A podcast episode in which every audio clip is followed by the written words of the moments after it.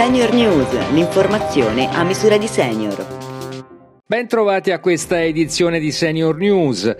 Il governo si appresta a varare una serie di misure per fronteggiare la quarta ondata di Covid. Si pensa all'estensione della validità del Green Pass per 12 mesi fino all'estate, la riapertura degli hub vaccinali per la somministrazione della terza dose e chiusure controllate in base al cambio di fascia delle regioni. Dovrebbe restare l'obbligo di indossare la mascherina al chiuso ed essere prorogato a marzo del 2022 lo stato di emergenza. L'aderenza alla terapia prescritta dal medico è fondamentale per chi soffre di osteoporosi perché si associa ad una maggiore riduzione del rischio di andare incontro a fratture da fragilità, come ci spiega l'endocrinologa Maria Luisa Brandi, presidente della Fondazione Firmo. Le fratture sono molte, Purtroppo noi abbiamo un incrementale che ci aspettiamo proprio per l'età della popolazione essere intorno al 25% nel decennio che stiamo vivendo. Noi le terapie ne abbiamo molte e sono tutte efficaci perché devono aver dimostrato di prevenire la seconda frattura da fragilità e anche la prima in realtà negli studi clinici controllati, altrimenti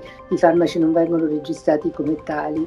La cistite emorragica è un'infiammazione acuta della vescica che compromette i capillari della sottomucosa provocando sangue nelle urine e dolore. La terapia è correlata alla gravità e alla sintomatologia e va dunque associata alla sua causa. Sentiamo su questo l'urologo Roberto Carone, presidente onorario della Fondazione Italiana Continenza. La terapia è una terapia antibiotica.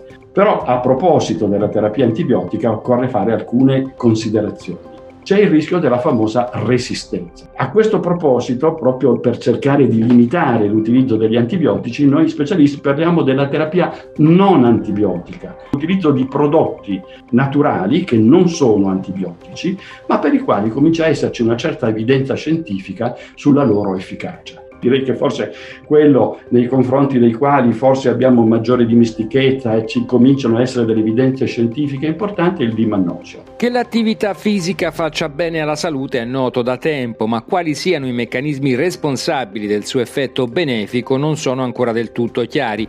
Ora nuovi studi ne hanno individuato uno in particolare responsabile della capacità dell'attività fisica di allungare la durata della vita in buona salute. Un gruppo di ricercatori dell'Università di Miami e dell'Università Tor Vergata di Roma ha individuato gli interruttori della longevità sana che l'attività fisica andrebbe ad accendere. Si tratta dei cosiddetti geni SIRT responsabili della produzione delle sirtuine che avrebbero effetti sorprendenti sulla durata e sulla qualità della vita.